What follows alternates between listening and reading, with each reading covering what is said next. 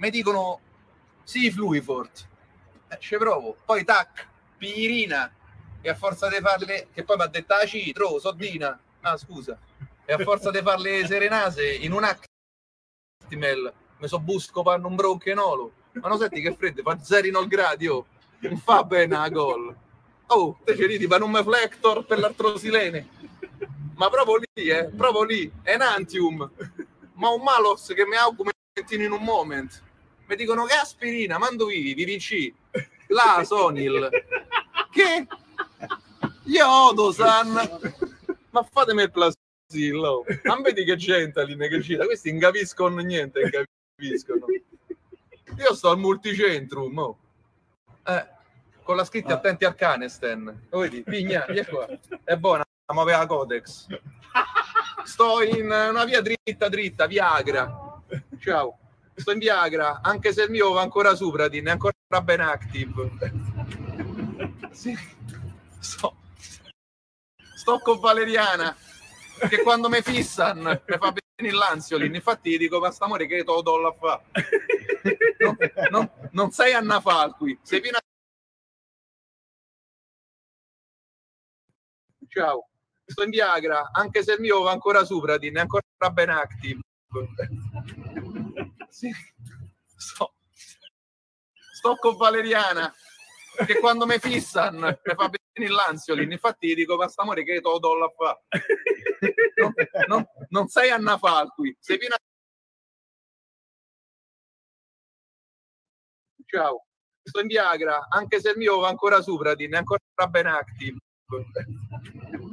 Sì. Sto, sto con Valeriana, che quando mi fissano mi fa bene l'ansiolin. Infatti che non, non, non sei Anna Falchi. Allora ragazzi, questo è veramente un genio, l'abbiamo voluto sentire così in apertura di diretta dal divano, puntata numero 17. Ciao a tutti, ciao Francesco. Caruso che ci scrive da, da internet. Allora, passiamo, togliamo, togliamo. Abbiamo un ospite subito, è andato via. Danilo dalla Spagna, Barcellona, Ughito Floro, Floro Ciao ragazzi, ciao ragazzi. Ciao Piru Piru. Ciao Uche, Piru Piru. Ciao Giuseppe. Danilo Pateia, Danilo Pateia, vamos Pateia. Danilo Pateia y también, también tenemos, pero no está con nosotros, el José, José. ¿cómo se llama? Eh, Ugo, ¿cómo se llama? El colorólogo, no, il colorologo, come si chiama? Dov- dovremmo avere tra poco uno dei, grandi, uno dei grandi guest di Piero Chiambretti, cui Chiambretti. ovviamente ci, ci, ci, ci, associamo al dolore perché insomma ha perso la, la, la mamma per Covid una settimana, ah. una settimana fa. E, e, l'ospite che stiamo attendendo è il cromatologo, è Ubaldo il cromatologo, che peraltro è calabrese, insomma, è come noi e dovremmo averlo, insomma. Certo, allora, allora, intanto penso che eh, qualcuno dovrà mandargli il nuovo link, eh, Ugo, perché il nuovo link per entrare in diretta. Perché Lo faccio stato, subito. C'è stato un problema tecnico, eh, la diretta ah. è partita e aborted. Il fatto che Rivera si sia impallato sul, fatto, sul discorso di, di Viagra era voluto o è stato proprio un errore tecnico? Vi, no, no, non so di cosa stai parlando. Rivera il chi? Video che, il video che hai mandato prima. Andrea ah, Rivera si chiama. Andrea Rivera, sì.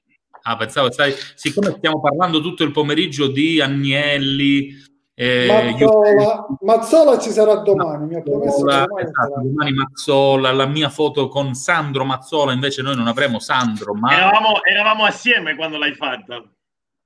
E, beh, e ho anche la foto con te, Daniele, la devo trovare, la devo trovare, perché oggi parlavano appunto di, di, di Mazzola, di Juve, di Inter addirittura c'è la dietrologia anche su questo taglio degli stipendi della Juventus che tutti l'avevamo presa, abbiamo detto ah finalmente qualcuno fa una cosa buona, no? Eh, si è parlato molto anche qui ieri del Barça, del Barça, dopo vi racconto se volete. Eh, sì, no, che è tutto un fake, ovviamente. Allora, questo è, attenzione Giuseppe, questo è quello che dice Paolo Ziliani, eh? tutti a lodarlo, ma Agnelli ha pensato solo a sé. No l'ha detto il Corriere della Sera anche, quindi non è solo... Corriere, l'accordo Juve Stipendi è considerato un escamotage finanziario per sistemare il bilancio. E vabbè, insomma, ah, però... è, no, un ma... mondo, è un mondo difficile questo. No, no, ma, ma, no, ma guarda, guarda che comunque la, eh, eh, il principio di solidarietà rispetto a quello che hanno fatto. Ubaldo, ciao Ubaldo. Non preoccuparti. Ubaldo. Ubaldo, questa è una trasmissione dove si sente tutto male. Ubaldo, eh? dovresti, mettere, dovresti mettere le cuffie, l'auricolare. Ce l'ha. L'auricolare. Non sento robotizzato. Ma non ce arriva. l'hai le cuffie? Ma noi siamo senza. Allora facciamo così, Ubaldo, io ti tolgo fuori se riprovi, di solito funziona, a meno che non hai problemi di linea. Kick off, fuori e dentro. no, stavo, di- stavo, dice- stavo dicendo per, per, per, la Juve.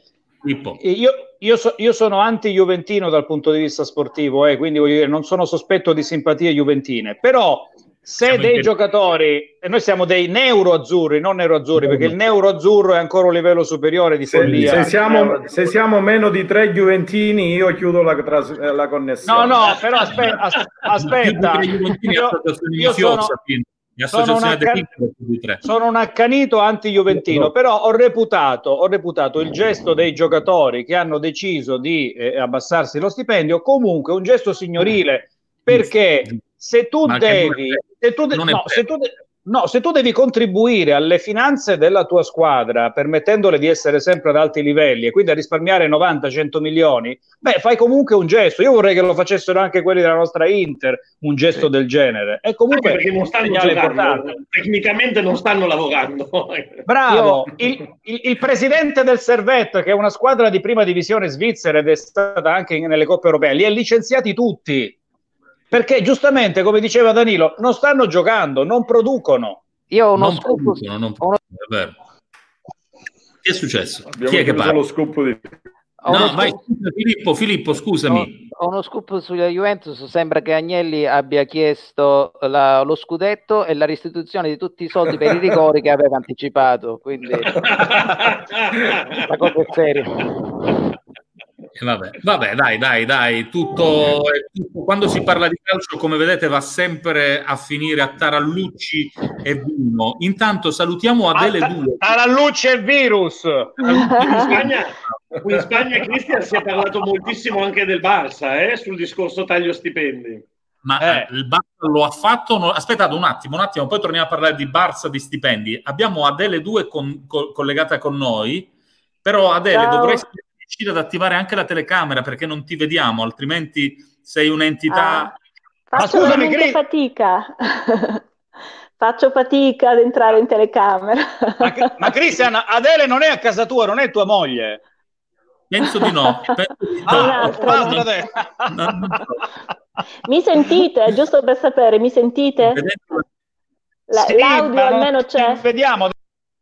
Adele, Adele, Adele, allora, Adele, Adele, Adele posso, posso, ah. posso, presentarla? Adele, Adele Porcaro da Bologna, è una cara oh, amica eh, che in questo momento eh, ci contatta dalla città di, di, di, Peto, di Petronio per dirci mm. di un'iniziativa importante. Intanto Adele, grazie per essere qui con noi. E non ti avevo riconosciuta subito perché ti conosco come Adele Porcaro, quindi vedendo Adele pensavo fosse la cara amica, la moglie, la moglie di Christian. Ecco perché gli ho detto: Ma se lì è casa tua, perché deve connettersi? Detto questo, la, situa- la situazione a Bologna, perché Bologna è una delle piazze poche che ancora non abbiamo conosciuto, insomma, a livello di situazione di bollettino. Cristian, non ti sento. Posso? Posso parlare? No, aspetta Adele, aspetta Adele, così sì. proviamo a far uscire Adele e farla rientrare, così vediamo di ricollegare la telecamera. Intanto Danilo Vabbè. prova a finire il concetto sul Barça, così chiudiamo l'argomento e poi eh, passiamo alla presentazione di Adele. Ok? Ok, allora esco. esco Devi attivare l'uso della telecamera. Ok, ci provo, grazie, a dopo. E intanto salutiamo Pino, eh, Filippo lo abbiamo, lo abbiamo già, l'abbiamo già salutato eh, Piru Ciao, Piru è con noi. Giuseppe al volo, numeri, sì. prendi numeri, dopo il Barcellona, prima di Adele Giuseppe. Vai Danilo, Barcellona. Okay. No, allora, prima visto che si parlava di calcio e si parlava della Juventus che si è tagliata gli stipendi, ehm, sottolineavo che dopo enormi polemiche, perché sembrava che all'inizio i giocatori non avessero intenzione di farlo, però dopo enormi polemiche è venuto un comunicato di Messi stesso, quindi del capitano, nel quale dicevano che si, non solo si tagliavano il 70% degli stipendi, ma il restante 30% eh, lo devolvevano in beneficenza per gli, altri, per gli altri dipendenti del club che erano in difficoltà. Quindi gli allenatori delle giovanili, steward, insomma, tutto quel mondo eh, che è un po' nascosto, perché ogni tanto pensiamo al calcio, pensiamo sempre a Messi e Ronaldo, però c'è un sacco di gente che vive eh, nell'indotto del calcio. Da, e, Danilo, Danilo, ieri, ieri, perdonami perché eh, la Spagna investe molto sul calcio, eh, Panem et Circenses, no? E sì. Volevo collegarmi ad una impressione che ieri ci ha detto Domenico da Marbella, no? E quindi dall'altra parte della Spagna. Lui ha sì. detto: Io non mi aspettavo che il sistema sanitario spagnolo venisse infilzato con questa crudeltà, soprattutto con questa rapidità e facilità dal virus. Non pensavo che le strutture ospedaliere fossero così deboli, perché perlomeno in Italia abbiamo avuto un cordone molto serio, no? che prima che andasse in affanno ce n'è voluto. In Spagna invece è stato un ciclone che ha travolto da nord a sud il paese. Anche tu hai avuto questa impressione di eccessiva gracilità del sistema sanitario spagnolo? Eh sì, però io me lo aspettavo. Uh, Domenico vive da un po' meno tempo di me in Spagna e vive in una zona un po' differente e, e, forse non se ne è reso conto. Io ogni volta che mi reco o che sento amici che si recano per delle pratiche sanitarie, eccetera, uh, ho sempre la, la sensazione che, che, siamo al limite, che cercano di farti fare meno esami possibili, che cercano di... Eh, ti faccio un esempio, eh, io mi sono recato poco tempo fa eh, a vedere la mia dottor, la do, dottoressa diciamo di famiglia eh, per un problema specifico eh, era una stupidata un'infezione però dico ma non mi mandate dallo specialista. E lei mi diceva no no no no qui dal, a partire dal eh, ortopedia fino a eh, allergie tutto tutto. Qualsiasi cosa che possiamo fare noi stessi ci dicono di trattarlo noi direttamente. Quindi se il sistema sanitario è in una condizione simile eh, a bocce ferme in tempo di pace figurati in tempo di crisi insomma ecco. Eh certo. Beh, sicuramente, sicuramente. Allora, ragazzi, Adele non si è collegata, Ugo, l'abbiamo persa. A me dispiace, però era. No, anche perché ci dava la situazione da Bologna e poi mm. ci parlava di un uh, flash mob che dovrebbe lanciare in esclusiva nella nostra trasmissione, che potrebbe poi coinvolgere via via l'Italia. E vado un attimo a rintracciarla, anche Ubaldo, allora, perché si sono perse entrambe. Scusami, eh, allora Ugo, io immagino che il suo problema sia dovuto all'utilizzo di eh, non, ha, non, ha, non, ha, abilitato la camera, non ha, non ha abilitato la camera secondo Però me. Se usa, se usa, iPhone potrebbe essere necessario fare una piccola... Ti mando un link, così le allora, ma, manda, ma, mandami la stringa che poi io okay, lo giro. Basta. basta girare questo link, la stringa è bellissima. Salutiamo intanto Salutiamo tutti gli amici che ci stanno scrivendo in diretta su Facebook. Ricordiamo che per vedere il vostro nome, anziché leggere solo Facebook user, dovete dare l'autorizzazione a StreamYard per appunto accedere ai vostri dati in modo che possa uscire foto e vostro nome. Ultimo messaggio, buonasera a tutti e complimenti per l'iniziativa. Comunicato di oggi, anche dirigenti, staff e giocatori della società Inter hanno trovato l'accordo per la riduzione degli stipendi. Va bene. Sì, sì, sì, bla bla bla bla bla. L'abbiamo buttata sul calcio e mi dispiace. Eh? L'abbiamo buttata sul calcio e mi dispiace perché... Ma veramente... dopo, ma Cristian, ma visto che, parla, che, che abbiamo parlato di calcio, se, eh, un collegamento, ma l'avete visto il video di Cairo? il mio presidente purtroppo. Sì. Ma l'avete sì, visto? No, no.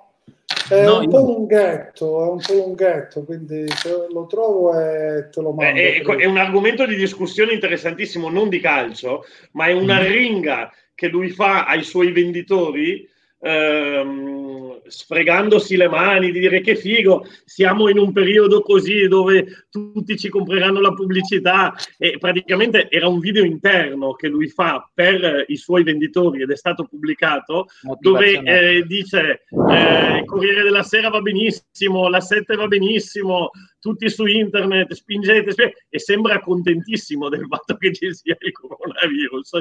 E poi alla fine fa una cosa pazzesca, inizia a citare uno per uno tutti i suoi clienti dicendo Zanetti ha messo un milione, eh, la banca, banca, Intesa ha messo un milione, e, e, e, è veramente sconvolgente come video e ha creato molta polemica. Te l'ho appena mandato, Cristian. Vabbè, è un Beh, po' se... lungo, eh lo valuteremo se è lungo, magari lo mettiamo in coda alla trasmissione. Grazie Danilo per averlo citato. Tra i tanti che ci hanno salutato, naturalmente salutiamo Mario Cimino, il nostro chef, che speriamo di avere presto con un'altra sua ricetta. Eh, possibilmente venerdì o sabato, perché c'è più tempo per cucinare, no? c'è più tempo per dedicarsi in casa, anziché alla solita pizza che noi italiani ormai il sabato, come diceva, come pensava Danilo, è una sorta di è una sorta di, come dire, di appuntamento.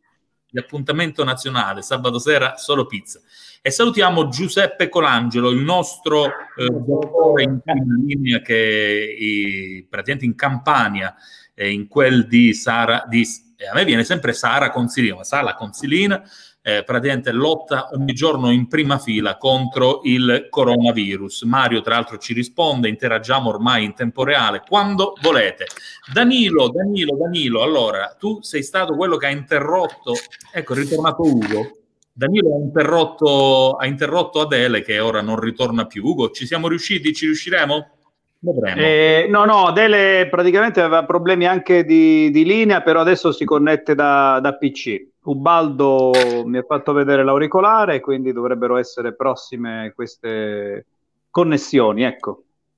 Piero, eh, allora. puoi mandare il video che ti ho girato, Christian, dell'amico di Ugo? Ok, ecco, Pro- aspetta, ecco, Adele, Adele, Adele, abbiamo Adele. Eccomi, buonasera. buonasera a tutti. Ciao Adele, buonasera, finalmente, ora ah, ti vediamo. Adele. Allora, Adele è una cara amica eh, con la quale ogni tanto interagiamo via Facebook. Lei vive stabilmente a Bologna da diverso tempo, però è originaria delle nostre parti, di, di, di Pianopoli, ha sempre Pianopoli, il centro della Calabria, nel cuore, però è una donna anche molto socialmente impegnata. Adele, intanto ci dai un po' una panoramica, uno spaccato uh, bolognese della, della crisi emergenziale Covid. Beh, buonasera a tutti intanto. Ehm, la crisi a Bologna è, è, terribile, insomma, noi dal 20 di febbraio, eh, quando praticamente sono state chiuse le scuole, proprio in, quella, in quell'occasione lì, abbiamo avuto con questa misura così forte la consapevolezza che era qualcosa di forte. Però purtroppo, come credo anche in altri posti, insomma si è visto un po' in tutta Italia, non si è avuta subito la contezza di questa cosa, ci sono dovute essere diverse ordinanze da parte dei sindaci, poi dalla, da, da, da, dalle varie autorità, per chiudere un po' le cose perché la gente stava comunque in giro e come era forse anche naturale un po' la cosa. Quindi la situazione è abbastanza drammatica, ci sono paesi tra l'altro il paese di medicina dove abita mio fratello è completamente chiuso, ehm, è zona rossa, molti paesi in zona rossa, e, insomma ancora ci siamo dentro, ci siamo dentro fortemente. E, ehm, e niente, insomma... Proprio perché, proprio perché c'è questa situazione che i cui ovviamente effetti sono spalmati in misura più o meno uh, minore, maggiore in tutta Italia, Ecco, da Bologna eh, mi raccontavi attraverso una comunicazione che abbiamo avuto di recente, eh, partirà, oh io, è già partita una bella iniziativa. Eh, ci sì. vuoi spiegare di che cosa si tratta? Beh, intanto eh, è un'iniziativa di docenti, nel senso che noi siamo impegnati adesso con la didattica a distanza che ci è piovuta così addosso in una maniera così emergenziale e anche duratura, a quanto sembra. E eh. quindi, eh, tra le altre cose, abbiamo necessità di parlare, raccontare ai nostri allievi di diversa scuola, diverso livello, quindi studenti, allievi, piccoli, grandi, di dover raccontare un po' eh, con appunto diverse modalità quello che sta accadendo, no? una piccola riflessione su quanto sta accadendo, anche perché i bimbi piccoli, i, i più piccoli, i più fragili, insomma, no? non è facile. E, e, e, quindi abbiamo pensato di aprire una pagina Facebook, la più social che si potesse, si potesse fare, dove poter condividere da un lato materiale non didattico, eh, spunti, riflessioni, pensieri, eh, video, poesie, eh, articoli di giornale, insomma tutto ciò che ci può essere d'aiuto a noi per poi preparare delle lezioni. Noi poi condivideremo sia il materiale che ci manderete e che vi chiediamo appunto di mandarci numerosi e sia eh, le lezioni che mh, di volta in volta produrremo per i bambini più piccoli, per i bambini più grandi, per gli studenti. E quindi è una sorta di condivisione che vuole essere un po' unitaria perché eh, gli insegnanti vogliono contribuire anche in questa maniera a cercare di, eh, di, di dare una mano, insomma, di, di, sentirci anche tutti più uniti, perché poi fondamentalmente un po' questo virus ci sta facendo appiattire da un lato, no? Per, saper, per, per saperne di eh. più, Adele, ci dai i riferimenti nuovamente social, web per saperne di più? Allora, la pagina a cui bisogna collegarsi si chiama Ippocrate H2 su Facebook, è facilissimo, Ippocrate H2. Il riferimento a Ippocrate naturalmente è eh, medico, eh, vedo un bimbo, ciao. No, no. eh, quindi, eh, eh, ci sarà Ippocrate H2.it.com. Scusate, scusate, non H2. Eh, no, no, è la pagina Facebook. HO, la pagina Facebook, Ippocrate HO, dove H sta per ospedale, naturalmente, O è l'ossigeno. L'ossigeno che serve nelle rianimazioni in questo momento, ma l'ossigeno vuole essere anche il segno della speranza, del futuro, del fiato dei bambini che no, hanno bisogno di respirare aria pulita e quindi noi speriamo veramente di riuscire a unirci, a unire molte forze e, e fare in modo che, eh, chissà, la ricostruzione, ripartire dopo questo disastro immane, sia un po' un ripartire eh, nel segno dell'unità e nel segno de, de, dei più fragili, che in questo momento sono proprio i bambini e gli anziani. Che bella pagina, non... da, da, Bologna, da Bologna arriva un segnale davvero molto bello, molto riflessivo e io direi di speranza. Grazie speranza. Adele per avercelo regalato. Grazie, volevo dire un'ultima cosa, sì. che eh, faremo diverse iniziative, no? eh, eh, la prima della quale è il 7 aprile, che è la data della fondazione dell'OMS, Organizzazione Mondiale della Sanità, il 7 aprile ci ritroveremo tutti con questo pupazzo, questo omino che rappresenta uno, un, un, lavoratore della sanità, un infermiere, un soccorritore, un volontario, un medico, un, uno sanitario, diciamo, sul balcone alle 18.30, tutti a fare un grande applauso con tutto il cuore per tutto il lavoro che eh, stanno facendo. Quindi iniziamo da loro, ma poi continueremo anche con tutti quelli che sono in prima linea perché veramente c'è gente che sta lavorando tanto e a cui dobbiamo essere fortemente riconoscenti. Non sento più niente. Grazie. grazie. Oh, Adele, ci senti adesso? adesso? vi sento, ringrazio voi, eh, vi saluto. Mm. Un abbraccio a te e alla bene, bellissima cari. Bologna.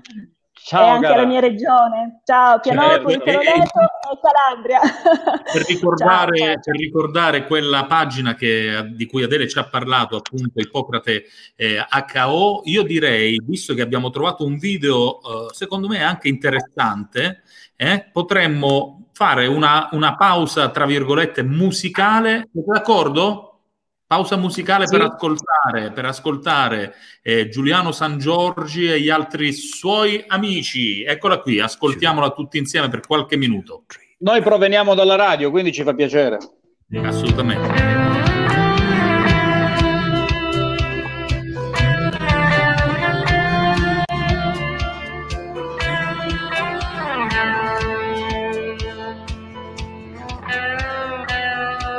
Torneranno i vecchi tempi con le loro camicie fiammanti sfileranno le correnti fino a perdere il nome dei giorni spesi male per contare solo quelli finiti bene per non avere da pensare a nient'altro se non al mare. Torneranno tutte le genti che non hanno voluto parlare scenderanno giù dai monti ed allora staremo a sentire quelle storie da cortile che facevano annoiare, ma che adesso sono aria, buona pure da mangiare. Tornerai anche tu tra gli altri e mi sentirò impazzire. Tornerai ti avrò davanti, spero solo di non svenire, mentre torni non voltarti, che non voglio più sparire. E ricordo dei miei giorni, resta fino all'immunire.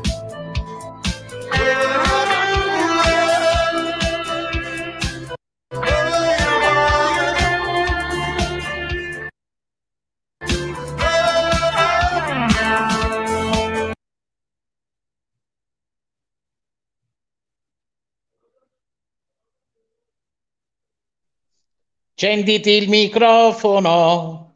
Ah, io sto parlando, continuo a parlare, continuo. Grazie Pirru. Tu fai, fai il, come dire, fai il gobbo, ricordami di accendere il microfono. Vabbè, Dicevo- Piero stava pure cantando Piero, era più Eh, intonato di San Giorgi, era più intonato di San Giorgi. La nostra esperienza radiofro- ra- radiofonica emerge, purtroppo invece quella, l'esperienza da regia no, al contrario di quello che Ugo stava provando a dire, ma la verità è che Oh, voglio... appena, voglio- appena l'ho detto, eh. l'hai detto? Allora, Piru Piru, che tra l'altro è un altro dei personaggi radiofonici di tante trasmissioni che io e Ugo negli anni abbiamo fatto. Allora, Danilo, se tu trovi una radio in Spagna, ok? Trova una radio in Spagna, questa è la tua mission. Trova una radio in Spagna dove possiamo fare una trasmissione in diretta dall'Italia. A Barcellona, in Spagna, sono tantissimi gli italiani, quindi secondo me ci divertiremmo tantissimo. Treno espresso Sai che- 69 che credo che ci fosse addirittura eh, Radio Italia Barcellona, qualcosa del genere. Esatto, lo- la- forse no, non, non- non è proprio a Barcellona, forse a Iole, Iole de Mar, mi pare, Radio, Radio Italia, Radio Italia Catalunya. Piru. Vedo col dito così, non capisco se chiedi la parola o se hai... No, Se io stai- voglio il video, quello che dedico a Ugo, a Ugo, a Ugo. Ah, Il suo amico, il suo amico Ugo. Ugo. Allora, Filippo, nel frattempo, io non, non riesco... Eccolo. Eh, me la sono persa questa, eh, me la sono persa. Mm, Allora, ci mandano questo link che però non riesco ad aprire perché mandato su Facebook non riesco a gestirlo. Cristian, vorrei sapere da Filippo cosa pensa di queste date o di questi dati. Scatti di gusto, coronavirus, le date di fine contagio regione per regione. Intanto proviamo con calma, con calma risponderemo anche a questo, va bene? Ci proviamo, proviamo. Yes. Eh, cos'altro, ragazzi? Chi, chi prende la palla mentre vado a recuperare il link mandato su Facebook? Prendo la palla E- io, tu. prendo la palla io e la, la butto subito tra i piedi di Filippo che è un ottimo palleggiatore. E- Poi sta parando. Sta Eh, parando dovremmo, però, dovremmo avere più tardi Parlando anche un gradito ritorno del professor Michelangelo Iannone. Ah. Eh, Fi- Filippo, eh, beh, eh, che cosa sta succedendo? Io non, ti chiedo di commentare nessun boll- bollettino perché anche noi abbiamo fatto questa scelta, per così dire, editoriale, di non soffermarci troppo sui bollettini funerei e di analizzare quanto più possibile le tendenze. Eh, stamattina già i giornali parlavano di possibili aperture graduali dell'Italia alla società viva, alla società aperta a partire da dopo Pasqua in poi, secondo la logica della gradualità, dello scaglionamento. Tu ritieni premature queste, queste date? Sono terrorizzato dal 25 aprile e dal primo maggio Dalle feste. Perché? perché sono occasione storicamente in Italia di bivacchi. eh, ovviamente eh, torneremo insieme. Eh, se dopo il 18 aprile, come hanno annunciato qualcuno, eh, ci sarà l'opportunità di eh, tornare liberamente in giro, io ho paura che ci sarà una specie di rimbalzo. Quindi è, ve- è vero che il contagio zero è molto vicino, e proprio perché è vicino bisogna rispettare e eh, mantenere le restrizioni fino a quando il contagio zero non sarà zero per parecchio tempo. Quindi è vero, siamo ottimisti, qui addirittura sono anche fino anche troppo ottimisti secondo me, eh, è proprio lì che bisogna continuare a con queste, con queste regole. Quindi è bene, aprire, è bene aprire l'industria importante, come ho visto l'industria chimica, ho visto alcune industrie che sono state chiuse perché non considerate essenziali, ma non diamoci alla pazza gioia. Io comincio qui a vedere dal mio balcone coppie che viaggiano, uh, che vanno sì, a festeggiare. Questo, questo, è un problemaccio tutto quanto italiano, è una pessima abitudine molto italica, non che non sia diffusa anche in altri paesi. Al primo segnale di speranza, subito pensiamo di poter tornare a fare d'amblè da un giorno all'altro, o meglio da un'ora all'altra, quella che facevamo prima, sì. mentre noi dovremmo avere maggiormente sicurezza. Io però dico che la colpa non è soltanto, tra virgolette, nostra, che possiamo avere anche il naturale no, desiderio di ritornare all'aria aperta. È naturale, insomma, dopo oltre un mese, assolutamente, soprattutto nei bambini. Bisogna che ci capiamo, bisogna capirci, bisogna comprenderci più che comprendere. Però la colpa io la, la, la do anche a qualche politico, e ne abbiamo parlato ieri, ma anche a qualche esperto, economista che e ha cominciato a disegnare subito no, orizzonti del tipo dai ci stiamo avvicinando piano piano, è necessario aprire questo, aprire quello. Gradualità, calma, perché ancora non esatto. abbiamo sconfitto nulla, no? Esatto, mm, c'è un articolo su un giornale Hong Kong dopo contagio zero, situazione ideale, eh, c'è stato un rebound, un, un rimbalzo impressionante in questi giorni eh, penso che possa insegnarci eh, ancora una volta qualcosa all'estremo oriente, quindi prendiamo esempio, non facciamoci prendere da facili entusiasmi e tutti quanti io voglio andare a nuotare al lago in una maniera che voi non immaginate, dire, vorrà dire che aspetto luglio. Lago, eh, lago di Bolsena? Quale lago? Lago, lago? lago, di, lago di Albano.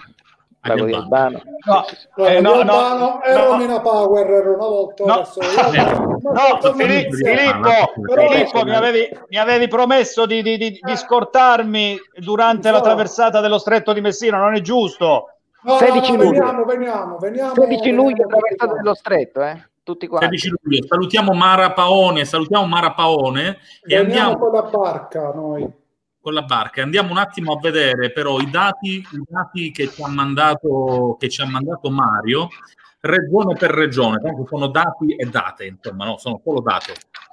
Per quanto riguarda la data più vicina di eh, contagio zero, diciamo che il Trentino Alto Adige e la, e la Basilicata e la Liguria anche saranno le prime regioni, quindi il 7 di aprile per loro è previsto il contagio zero. Eh, interessante vedere la Calabria il 17 di aprile, Emilia Romagna 28 aprile, Lombardia 35 okay. di aprile. Secondo me è troppo presto 22 aprile, eh? Lombardia 22 aprile, Piemonte 15, Toscana, ultima regione italiana, 5 maggio. Quindi, vabbè, della Toscana, ma anche questo è un modello ma- matematico che come al solito non tiene conto dei comportamenti delle persone, quindi è, è, è auspicabile che sia così. Eh, mi aspetto che ci sia un piccolo ritardo, soprattutto in Toscana, perché non si riesce a capire in Toscana cosa sta, cape- cosa sta succedendo. Eh, per il resto, il Trentino Alto Adige è già lì, il Trentino Alto Adige è già a zero. È arrivato. È arrivato. È arrivato. È, il problema è che il Trentino, problema o la fortuna è che il Trentino Alto Adige non è che proprio c'è un muro che separa il Trentino Alto Adige dal Veneto o da, è, è, comunque un territorio continuo. Eh, quindi, certo. eh, Trentino Adige, Umbria, 7 aprile, Val d'Aosta sì. l'8 aprile, Puglia il 9 aprile. Questa è la Puglia, secondo me, un po'. Eh, perché dalle notizie che arrivano un po' dal Talento, un po' da Bari, la Puglia non sembra messa proprio benissimo, però speriamo bene. Come al e solito, la... non, ti, non, tiene conto dei comportamenti, eh, è sì. ormai patrimonio pubblico il video di quel rider con la mountain bike a mare che scappava dai controlli che scappava dai controlli del Poverino, mi ha, mi ha, fatto quasi pena il poliziotto, il video che lo chiamava, venga, venga! La paura che mi prendesse il raffreddore. Venga, non ti preoccupi, venga. Giuseppe, salutiamo il nostro Ciao, medico. Ciao ragazzi, medico. buonasera a tutti. Giuseppe, allora, buone notizie arrivano da tante parti d'Italia, in generale dalla Eh, oggi abbiamo dato, Ugo. abbiamo dato? Sei a riposo? No, sì, ho fatto la notte, di la verità, no, dato nel senso che ci siamo allenati comunque. Eh, con Ugo oramai. No, c'è, questa, c'è questa cosa. Io non lo chiamo né Giuseppe né dottor Colangelo, io lo chiamo Colangelo Go! Fatto Però... tutto l'ospedale di pollo. Allora, eh. preparate i, i, cori ora contro Giuseppe, eh? Pre- preparatevi a cori cattivi. Posso, posso dire la mia, posso dire la mia. Lei, lei saluto, saluto Danilo, Filippo, Piero. Ciao, Giuseppe. Eccola allora, qua, dirla. Eh, preparate l'albero di Natale, nel senso, non è che voglio essere, fare l'esagerato, però mi pare troppo presto eh, già prevedere eh, diciamo, il, il rientro e la risoluzione del problema, perché ancora il vaccino non è stato trovato, quindi dobbiamo Bravo. essere realisti. Ma io volevo dire che l'autorevolezza di questo sito di cui stiamo leggendo l'articolo è scatti di gusto, è eh? una, ah, okay. una rivista scientifica. La, la, la, curva gaussiana ce l'auguriamo che sia così, eh, però certo. purtroppo non essendoci, non essendo, ancora non abbiamo dati eh, una cosa è certa però, da, dai, da, dai, confronti che ho quotidianamente con i colleghi di Bergamo, che tra l'altro sono ex miei colleghi eh, di Catanzaro, la curva, cioè la velocità di crescita dei contagiati si sta riducendo. Questo è un buon segno. Però occorre ovviamente prevenire eh, e come diceva Filippo, mi pare, eh, ho paura anch'io il primo maggio il 25, cioè la gente deve starsene a casa, deve buttare la chiave, perché qua la gente muore. Ieri a Polla da me ne sono morti due. Eh, eh, ho una ragazza, abbiamo ricoverato avanti ieri, non so se l'avevo detto, una ragazza di 43 anni all'età, all'età mia, cioè è, è giovane, l'età nostra, eh, quindi eh, eh, io l'ho vista perché sono stato chiamato per eh, refertare degli elettrocardiogrammi, perché i farmaci che si utilizzano, i farmaci che non sono specifici per il Covid-19 possono provocare alterazioni elettrocardiografiche e quindi sono stato chiamato. Eh, sono entrato e l'ho vista veramente scene che non si possono descrivere. Ecco. Quindi io per mia natura eh, sono, molto, sono molto, ancora molto pessimista. Certo, la speranza ce l'ho e eh, continua ad animarla sempre, alla fine ne usciremo, però occorre la collaborazione di tutti quanti. Assolutamente, Scusa, ti ringrazio. Ho, se, ho, letto, ho, letto, di segni cardiaci oltre che sì, polmonari del coronavirus. Sì, coronavirus. sì, sì um, Vabbè, coronavirus. Guardate, vi faccio vedere una cosa Ecco qua, eh, queste, io come vedete mi sto documentando perché ehm, praticamente... Eh, no, vi, fa, no, faccio, ecco qua, ecco qua, ecco, ecco qua. Allora, praticamente tutte ah, le società italiane, società italiane di cardiologia dove, di cui faccio parte, nel senso... Uh, praticamente ho, ho, scaricato della documentazione, come diceva Filippo correttamente, in alcuni eh, giovani purtroppo cadaveri si sono visti diciamo a livello polmonare dei piccoli trombetti. I trombetti sono delle piccole ostruzioni, diciamo delle, dei grumetti di sangue all'interno della, delle arterie eh, polmonari. Quindi oltre alla polmonite eh, provocherebbe anche questa, diciamo, delle alterazioni di tipo coagulativo, la coagulazione del sangue.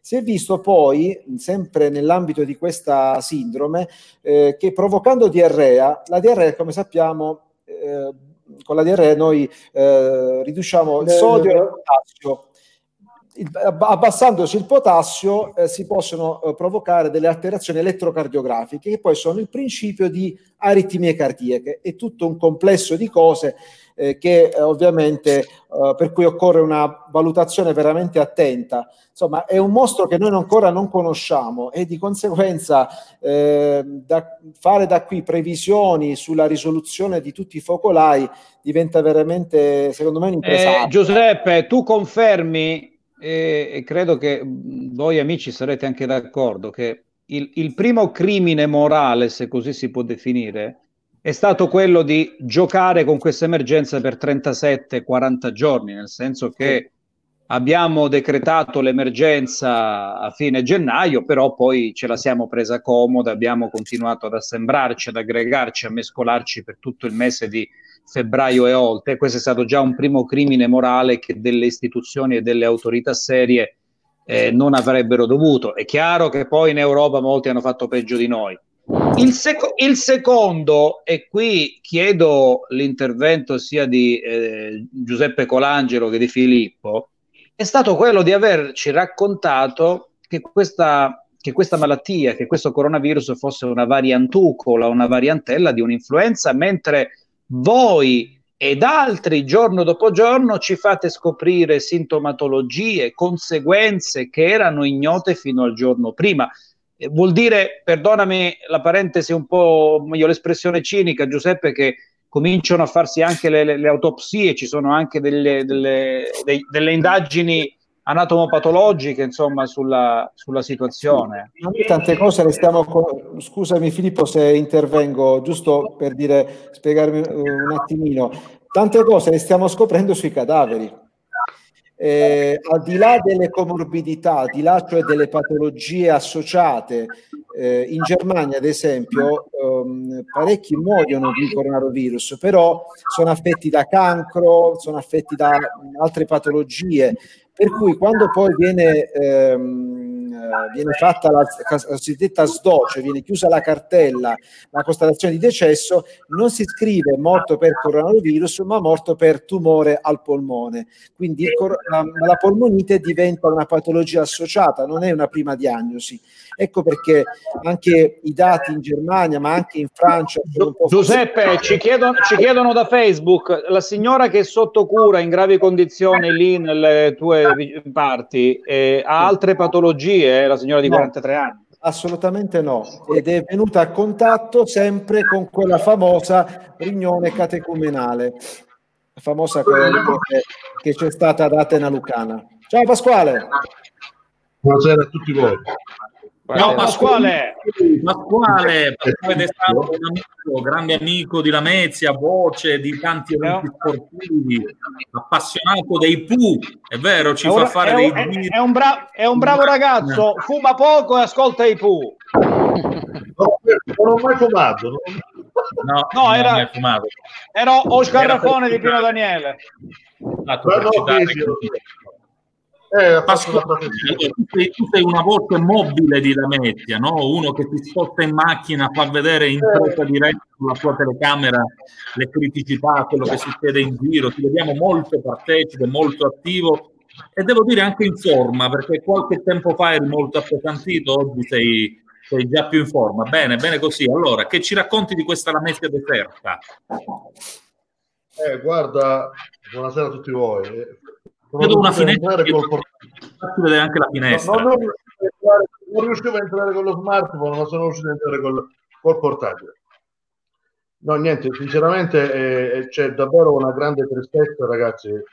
Cioè, anche se è, mio padre è deceduto da tre anni, anche mia madre da tre anni e mezzo, no, sicuramente se fossero qui con me, loro, anche loro avrebbe, uh, questo argomento di vivere così per tutti è davvero è una cosa nuova, no ragazzi? E nessuno ha mai vissuto una cosa del genere, di stare a casa, di stare lontano dai propri cari, non vedo mia sorella, cioè, eh, non la vedo uh, fisicamente, ma è una foto, una cosa, però è una cosa assurda ragazzi, uno che sta solo come me una cosa per uno come te per uno come te abituato sempre a muoversi, a stare in giro, sarà, sarà una grande sofferenza. Però, come vedi, i social network, la tecnologia aiuta. Noi ora qui siamo collegati dalla Mezia, dalla cava, campagna ca- cava dei Tirreni e Tirreni. Sì. ho i colori bianco-verdi ho i colori bianco-verdi sempre colori eh. bianco-verdi con la maglietta dell'Italia anche poi Filippo da Roma Danilo da Barcellona in Spagna e abbiamo avuto tanta gente visto che ci segui sai no? tanta gente veramente da tutto il mondo quindi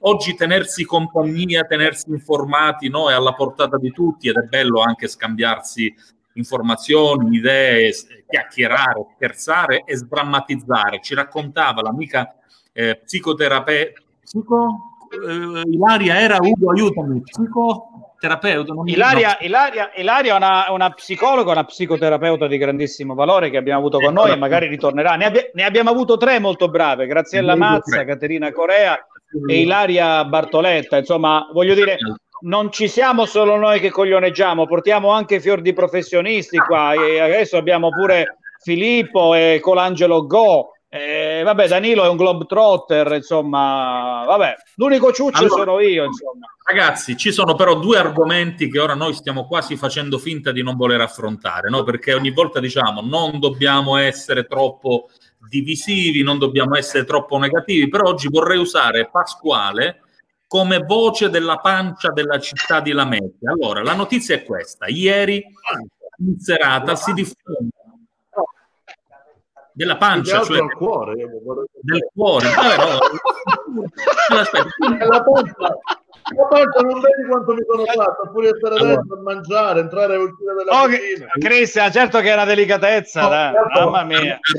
Hai ragione perché per la pancia, per la pancia no, abbiamo un altro esperto. Piero, Piero. C'è pure Piero che dimmi, dimmi. Per la pancia, ragazzi, sono io. Perfetto. Anche io, questi, anche io, in questi giorni non sto scherzando per i commenti di pancia. Allora, tornando, vi ringrazio per e spero di le notizie posso fare una... ieri sera ci arrivano i primi rumors di una decisione della governatrice Santelio, comunque delle autorità pubbliche, del trasferimento alla Mezia di 50 degli anziani della casa di riposo di Chiaravalle. Da quel momento in poi scoppia il tam tam sui social, la città si ribella in tutti i modi, fino a che questa mattina, dopo interviste, telefonate e quant'altro, anche il sindaco insomma esce fuori con un risultato, perché alla fine pare che questi eh, questi anziani. La casa di cura di Girifalco non saranno più ospitati qui alla Mezzi. Chiaravalle. Chiaravalle, e Chiaravalle scusate. E poi, e poi fa male, ragazzi, fa male il cuore, sono persone che vanno aiutate. Cioè, Solo noi qua ci sono, sono ribellati, io non sono d'accordo. Certo è che voglio fare una domanda al dottore Colangelo. Mancano sì. davvero il personale per accogliere questo tipo di, di malati, se no le reparti infettive c'erano. Io, io non, conosco, non, conosco, la vicenda, però sto, ho vissuto cioè, indirettamente tramite sempre colleghi una vicenda molto simile agli eh, anziani ospiti della casa di cura Juventus di Sala Consilina che sono stati eh. trasferiti a Eboli.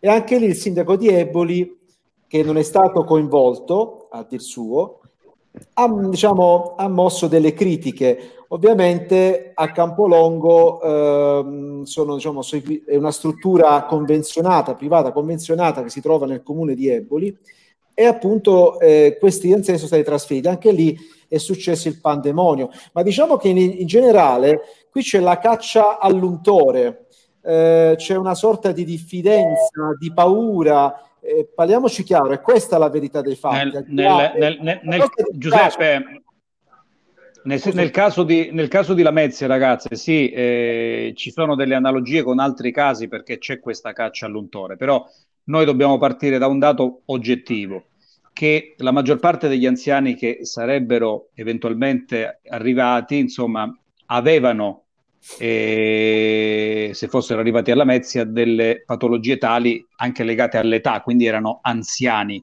Il numero di eh, postazioni di terapie intensive in, eh, nell'ospedale di Lamezia si è ridotto in maniera assolutamente drastica. Io ho sentito, ho sentito, ma aspetto delle conferme, di otto postazioni, quattro delle quali sì. funzionanti e forse con un paio soltanto di ventilatori. Gli amici medici che sono qua mi confermano che se due o tre di quegli anziani dovessero andare in, ref- in, difficoltà respiratoria sarebbe un problema. Allora, questo non è un problema di generosità della città, del cuore della Calabria, questo è un problema che affonda le radici in commissari politici che hanno assassinato il della...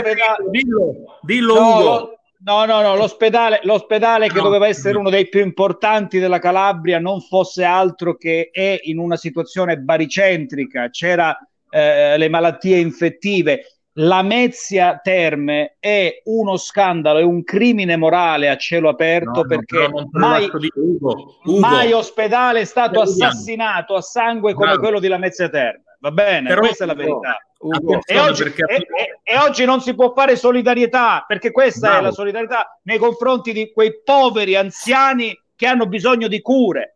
Ugo, una cosa importante, ci arriviamo tra poco perché ieri la trasmissione Report ha parlato di sanità eh, bravo, bravo, e ha bravo parlato di Calabria, per cui avremo anche questo, sarà scomodo per qualcuno sentire questi personaggi, però questa, questo è quello che Cristian, abbiamo, Cristian. questo è quello che meritiamo. Salutiamo anche Domenichino, sì, dimmi e poi lanciamo un video oh, un attimo. Sì, no, poi vi, vi, lascio perché volevo soltanto dire okay. quest'ultima cosa. Eh, ho visto la trasmissione report, mi è venuto in mal di pancia, non vi dico, vedere certe cose, certi personaggi. Come dice il nostro De Luca, personaggetti. Comunque, va bene così. Io, io quasi quasi allora anticiperei il video di report, ma no, avevamo pronto, ne abbiamo pronto un altro purtroppo. Giuseppe, Ragazzi, allora... Ti saluto.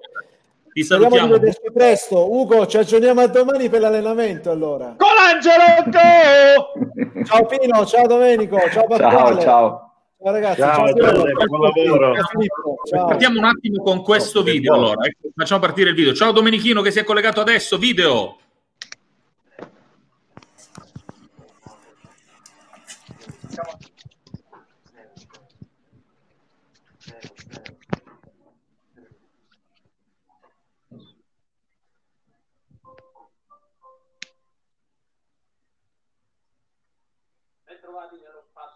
Non si sente però.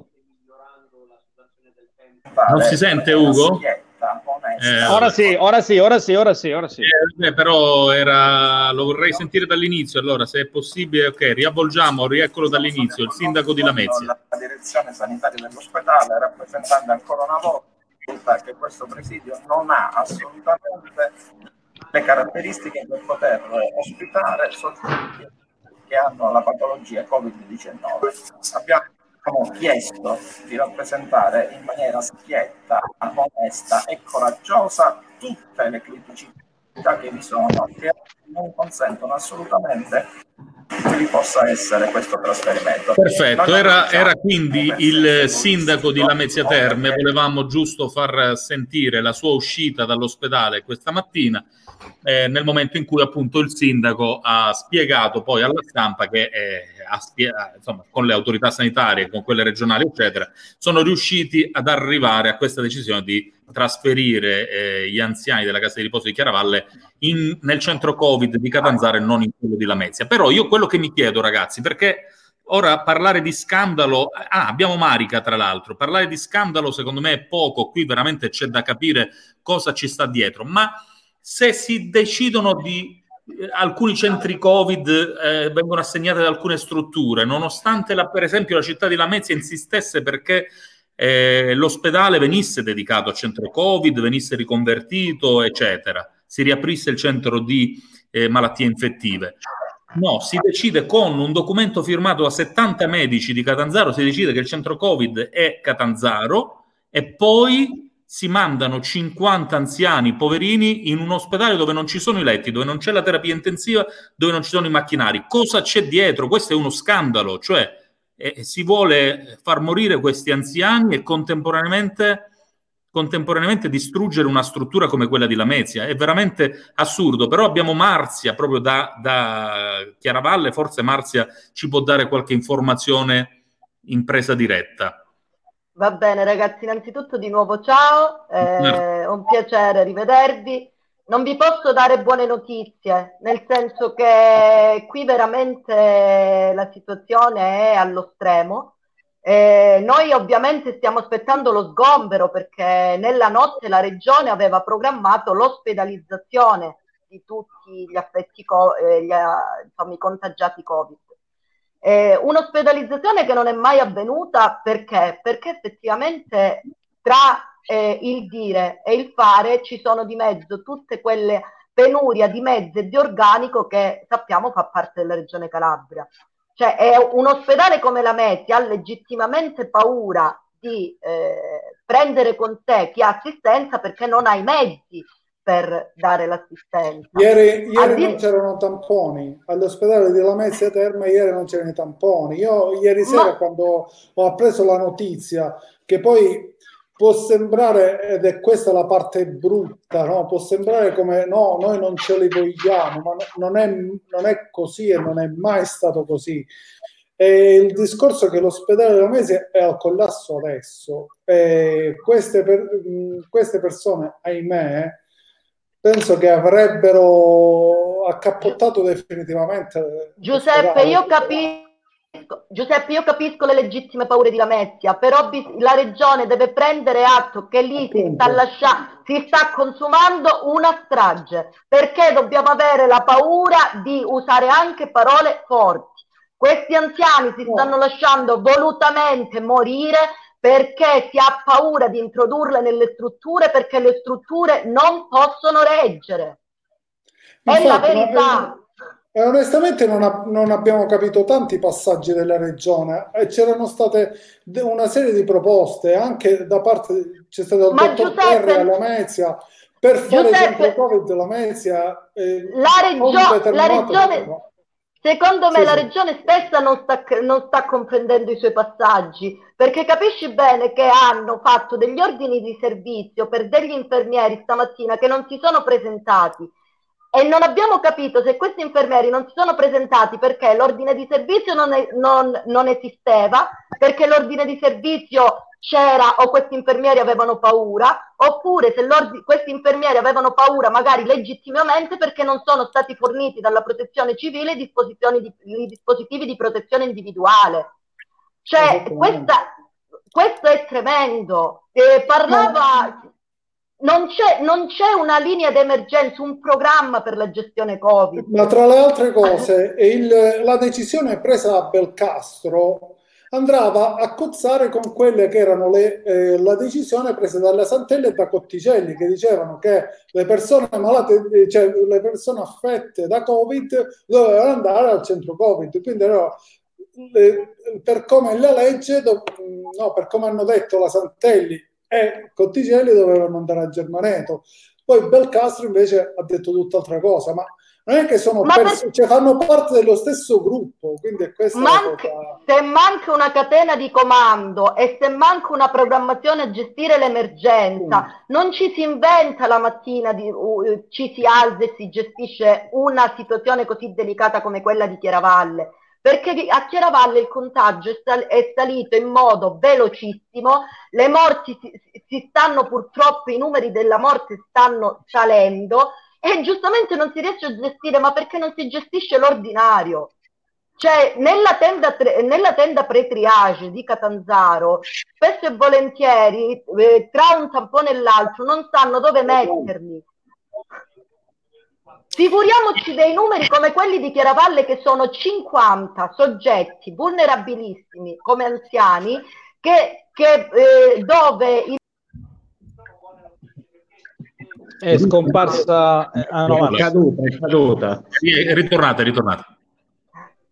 Stavo dicendo, immaginiamo dei numeri come quelli di Chiaravalle, di 50 anziani, che sono dei numeri pesanti per gli ospedali, perché si parla di una, due eh, eh, terapie intensive, che si aggravano in modo velocissimo, cioè in modo repentino. Noi da un'ora all'altra non sappiamo cosa potrebbe accadere e sono lasciati totalmente soli, non arrivano infermieri, non arrivano OS, non arrivano anche, anche l'OS che sta lavorando, i pochi OS che Ma... stanno lavorando con gli infermieri, sono senza dispositivi di protezione. Marzia, Marzia in questo momento, in questo, quanti sono in, in, totale, insomma, personale compreso, ecco, quella comunità di quante persone consta, quella comunità della casa di cura? Guarda, si parla adesso di... Eh, eh, stai parlando di quelli che adesso sono all'interno o prima del, dell'emergenza Com- che scoppiasse? Com- complessivamente, poi andiamo all'interno. Complessivamente prima dell'emergenza si parla quasi di un centinaio di persone circa.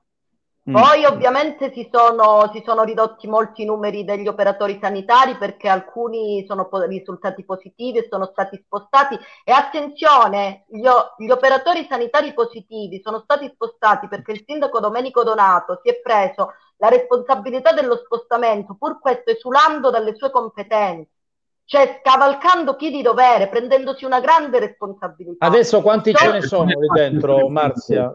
Quanti ce ne sono eh, nella casa di cura?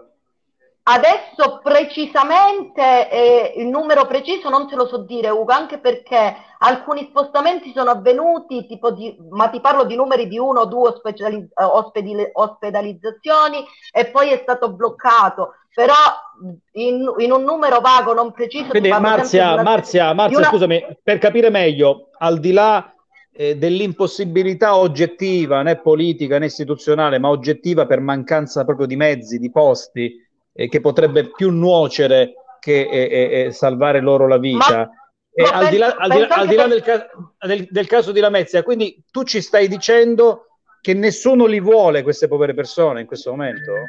Io ti sto dicendo che secondo me in Calabria, e lo dico chiaramente perché non ho peli sulla lingua, mancano i mezzi, ma mancano anche, manca eh, il, l'organico, il capitale umano, manca il coraggio, la competenza, manca, manca anche il senso di comunità.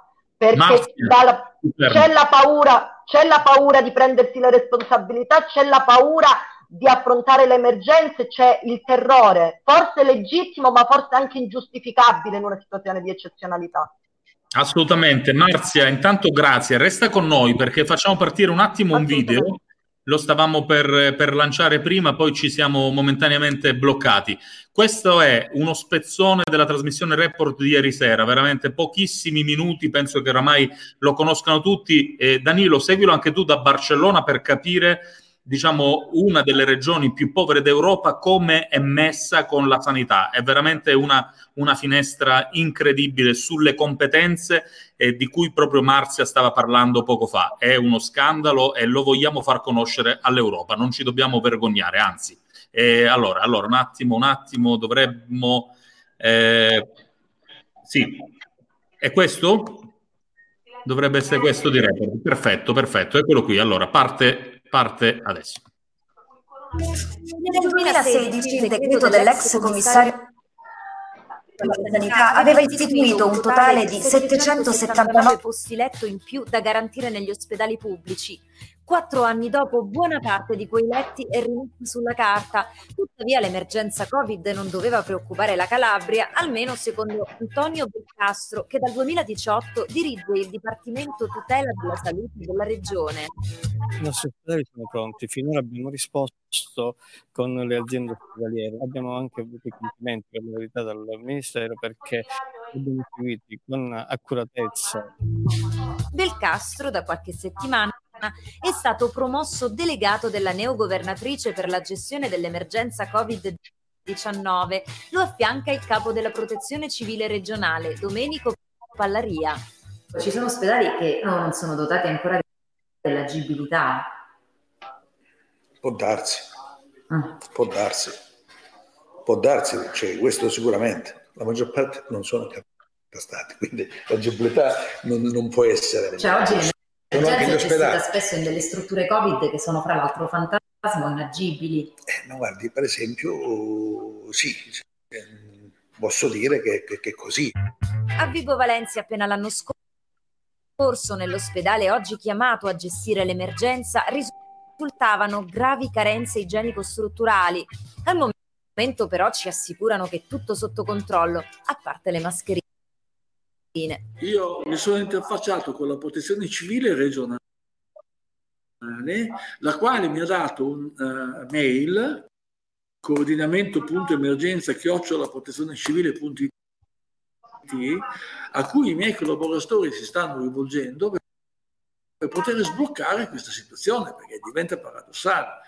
Non cioè, che... faccia capire, in piena emergenza mancano i presidi sanitari e a lei hanno dato una mail. Sì, esatto. Questo è alla fine una sintesi molto efficace. E questa qua non l'hanno voluta, cioè, ne, sono arrivate, ne sono arrivate queste pacche. Ne abbiamo 19.000 di queste. Le abbiamo ovviamente distribuite. Le abbiamo distribuite, però quelle del, cioè, del, del, delle ASP ce l'hanno restituite. Il capo della protezione civile regionale non deve gestire solo l'emergenza virus, è alle prese anche con altre emergenze croniche. Ma veramente io mi occupo anche, anche di altro, quindi c'ho anche i rifiuti.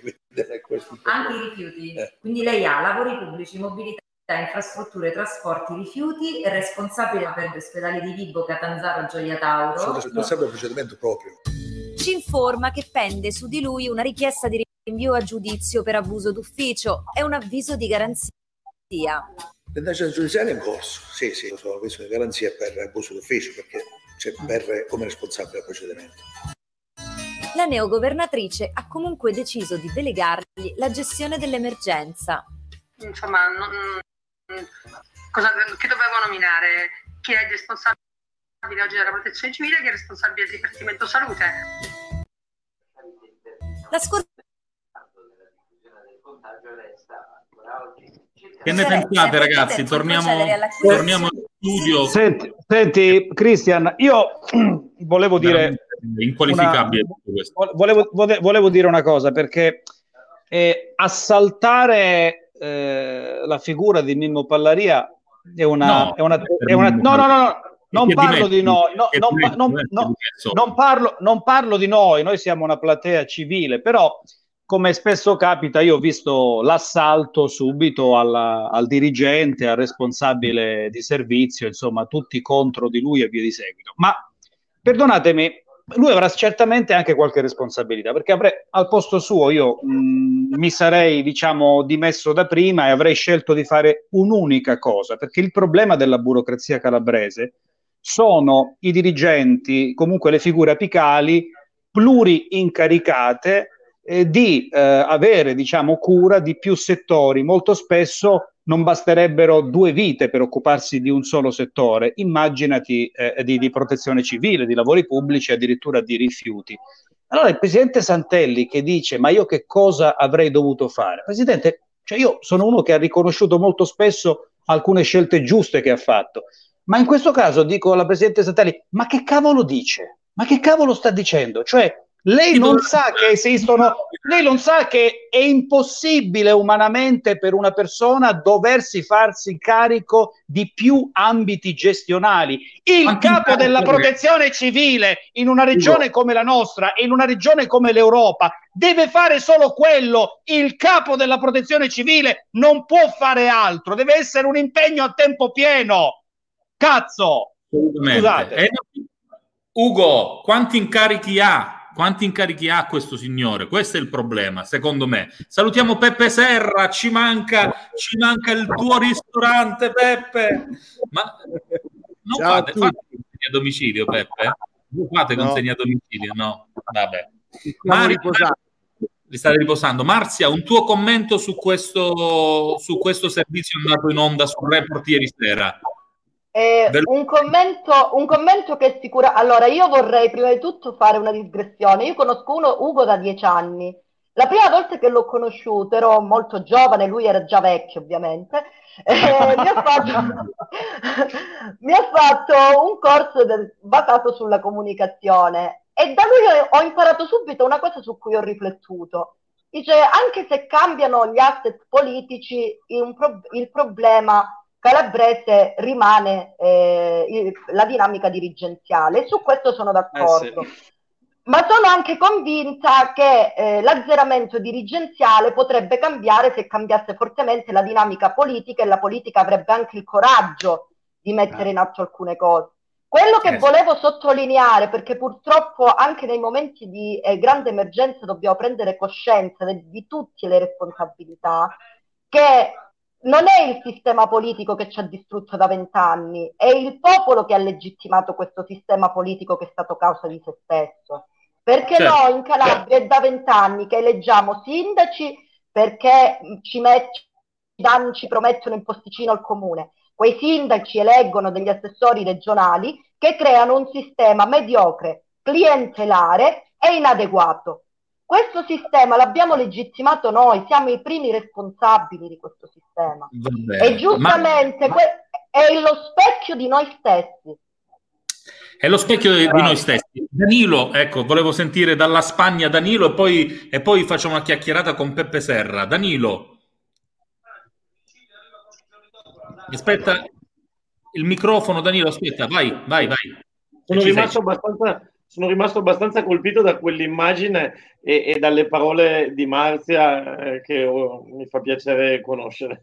E, il, l'immagini eh, non tanto di report, ma di quella sfilata con il sindaco uh, di, di, mi pare di capire, di, di Lamezia, no? Che stava lì davanti all'ospedale dove...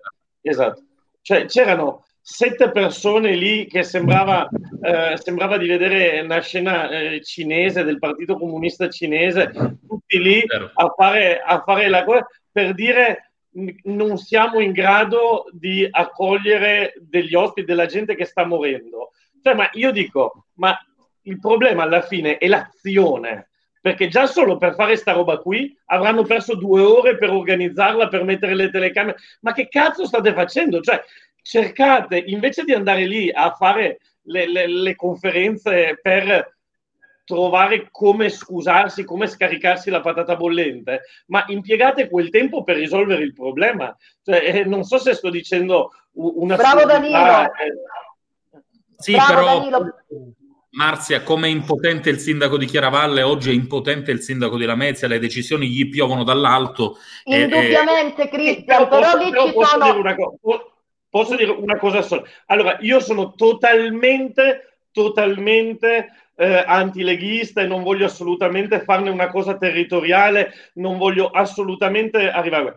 Però se prendo per esempio l'esempio di come ha reagito Zaia nel Veneto di fronte a un'emergenza, ci ha detto non ci sono le mascherine, le facciamo. Uh, non ci danno le medicine, andiamo a cercarcele in, in Giappone. Non ci va- cioè, è il discorso di agire e non parlare. Adesso poi... Dani- eh, non voglio fare una cosa assolutamente territoriale. No, hai ragione. Marzia Danilo è contemporaneamente di Treviso e di Torino e vive a Barcellona, quindi la sua testa è proiettata in un'altra realtà. Danilo non conosce no, i problemi no, ma, ma Danilo, Danilo ha perfettamente ragione perché oggi alla Mezzia in modo legittimo si è avuto paura, ma la Mezzia non ha pensato cosa possiamo fare nel nostro piccolo, la Mezzia ha pensato come possiamo proteggerci. La Mesia non ha detto il problema è di tutti, la Mesia ha detto non portateci il problema qui perché non siamo in grado. È no, un approccio è quello che sbagliato. Marzia, Marzia no, questo, no, è che, questo, è quello che, è rimbalzato probabilmente mediaticamente, è quello che anche Danilo, secondo me, ha capito dalle immagini comuniste di fronte all'ospedale, veramente in stile Cina. Però non è così. Cioè, purtroppo ti spiego, provo, provo a spiegare in pochissime parole e poi proviamo a Perdonatemi, cambiare... vi do, perdonatemi, vi do un annuncio in diretta che forse è una bella notizia. Forse okay. finalmente io ho la pelle d'oca perché ragazzi lì c'è la sofferenza vera e ve la do quasi con le lacrime agli occhi. Forse si è arrivato ad un trasferimento di 20 pazienti al Policlinico di Germaneto e i restanti verranno suddivisi in, in strutture della provincia. È una bella notizia sì, perché lì c'era, c'era, sofferenza vera, ragazzi, ve lo giuro, c'era sofferenza Beh, vera bisognava passare dalle critiche delle popolazioni, dalle città che sembra che rifiutano, insomma, eh, bisognava passare da queste cose. Però Danilo, ora giusto per chiudere il discorso che, che ci ha appena detto Marzia, questa è una storia lunga.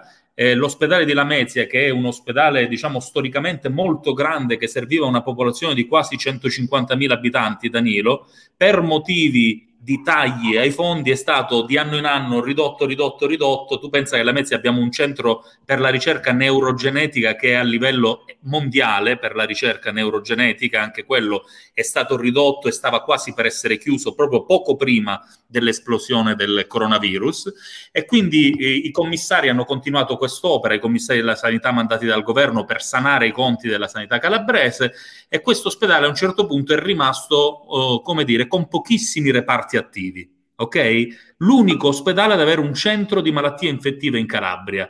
A un certo punto, chiuso anche il centro di malattie infettive, scoppia il coronavirus, la città di Lamezia e appunto le eh, istituzioni sanitarie. Ugo, aiutami a, eh, o correggimi se dico no, qualcosa. No, no, no, assolutamente. Eh...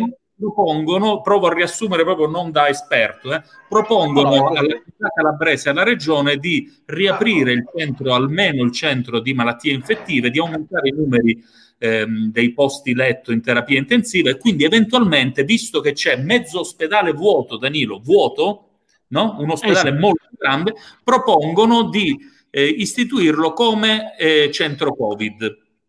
Invece 70 medici del capoluogo firmano un documento, chiedono che questo avvenga al Policlinico di Catanzaro e la, la, questa, questa governatrice nuova così decide, cioè il Covid nella provincia di Catanzaro è a Catanzaro, centro alla Mezia, l'ospedale continua anche nella necessità a non essere attrezzato, quindi ah. non, ci sono quanti? Otto posti intensivi? Sì, dovrebbero, dovrebbero, essere otto, forse due o tre veramente operativi con ventilatore. Danilo, per, per, per... aspetta, no, Ugo, chiudo il riassunto. Otto posti in terapia intensiva e due ventilatori. Se tu mandi 50 anziani infetti, capisci che gli altri pazienti nell'ospedale, non, non, essendoci più il reparto di terapia intensiva, sarebbero stati messi in corridoio con gli altri. Questo è il problema. Non c'è un percorso, non c'è, capito? Questo è il problema per cui la città di Lamezia, i dottori stessi, eccetera, hanno detto quantomeno riorganizziamo. Non voglio assolutamente, non voglio assolutamente entrare nel merito perché non conosco la, la faccenda. No, no, ma eh, quello che... E, e la mia, la mia era, solo, era, solamente una considerazione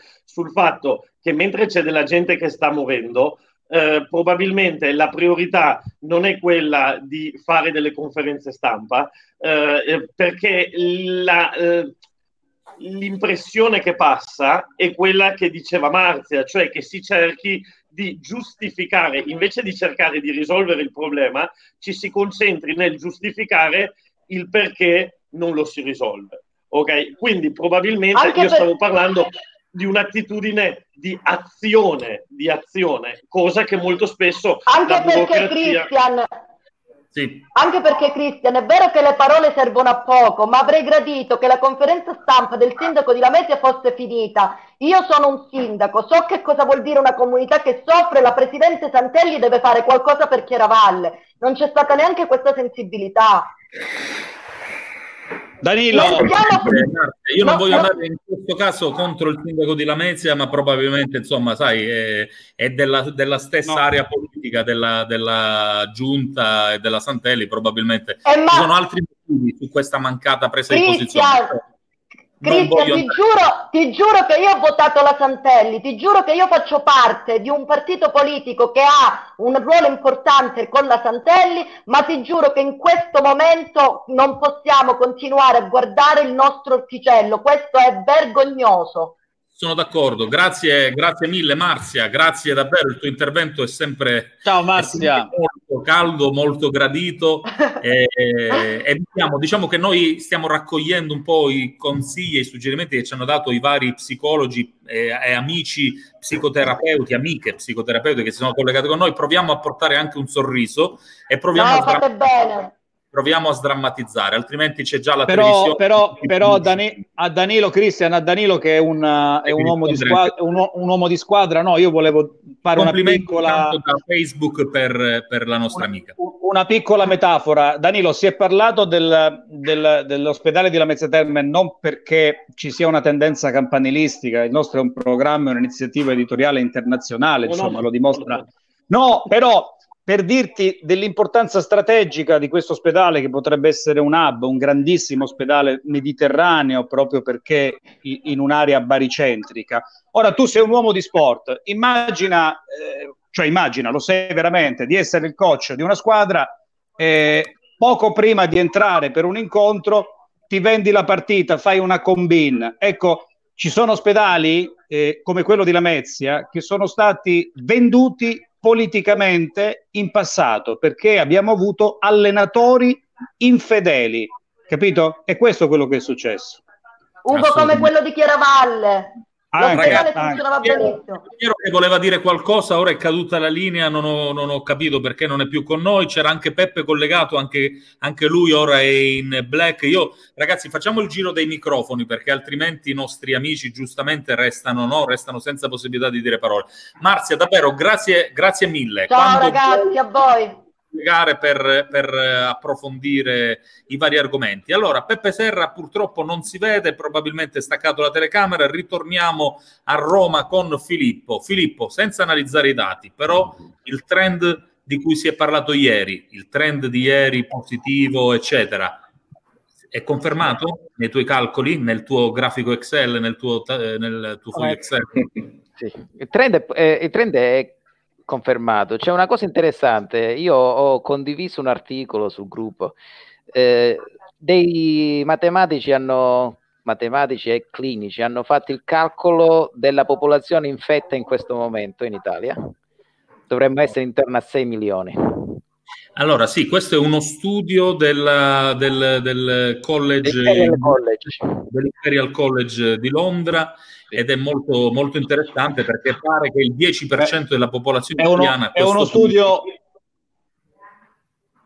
È uno studio di Filippo, caro Cristian. L'ha detto, l'ha- l'ha detto da noi due settimane fa. Filippo, è uno studio di Filippo. Punto. L'ha magari, detto qui due magari. settimane fa. Magari. Eh, eh, per questo Non abbiamo problemi di primogeniture, Ugo. Noi diciamo, ognuno dice quello No, che no, pensa. eh, pa- pane al pane e vino al vino. L'ha detto, l'ha Ah, detto da noi due settimane fa. Due settimane fa. Bravo. È vero, è vero, è vero. Danilo e Simone. Sì, la cosa, la cosa interessante è che la Spagna ha il 15% della popolazione e la Germania ha lo 0,57%. La Germania sta facendo 500.000 tamponi a settimana e si avvia verso i 200.000 tamponi al giorno. 200.000 al giorno. Sono Però stati questo- Però, Quindi però questo dato, vuol dire- questo dato è pazzesco. Allora, Peppe Serra, Peppe Serra, noi ti vogliamo rubare un sì. Ci farai, non oggi chiaramente, eh, ci farai una ricetta in diretta come ha fatto il nostro amico chef dalla Puglia, eh, Mario Cimino? Va bene, quando, quando vuoi. Il fine No, settimana. per- Fine settimana, fine settimana, così da Perché casa. ci- la settimana lavori. No, mi ricordo. L'ultima volta che ho mangiato a un ristorante è stato da Peppe Serra. Speriamo Eh. di ritrovarci. Anch'io l'ultima volta che ho cenato con uno di voi è stato da Peppe Serra. Eh, potrei dire la stessa cosa. Allora, È un Vabbè. qualcosa di comune, va. Tranne Non diciamo- Danilo. Peppe, Peppe, scusami, scusaci se non diciamo il nome, ma è stata una scelta che abbiamo fatto, diciamo, quando è nato questo- questa idea di trasmissione. Non vogliamo essere commerciali, però possiamo dire, senza fare il nome del ristorante, che tu sei il proprietario di forse il miglior ristorante della Calabria, o comunque sicuramente della, della provincia di Catanzaro. Diciamo nel locale dove tu vieni a mangiare spesso, va. Abbastanza, abbastanza questo, spesso.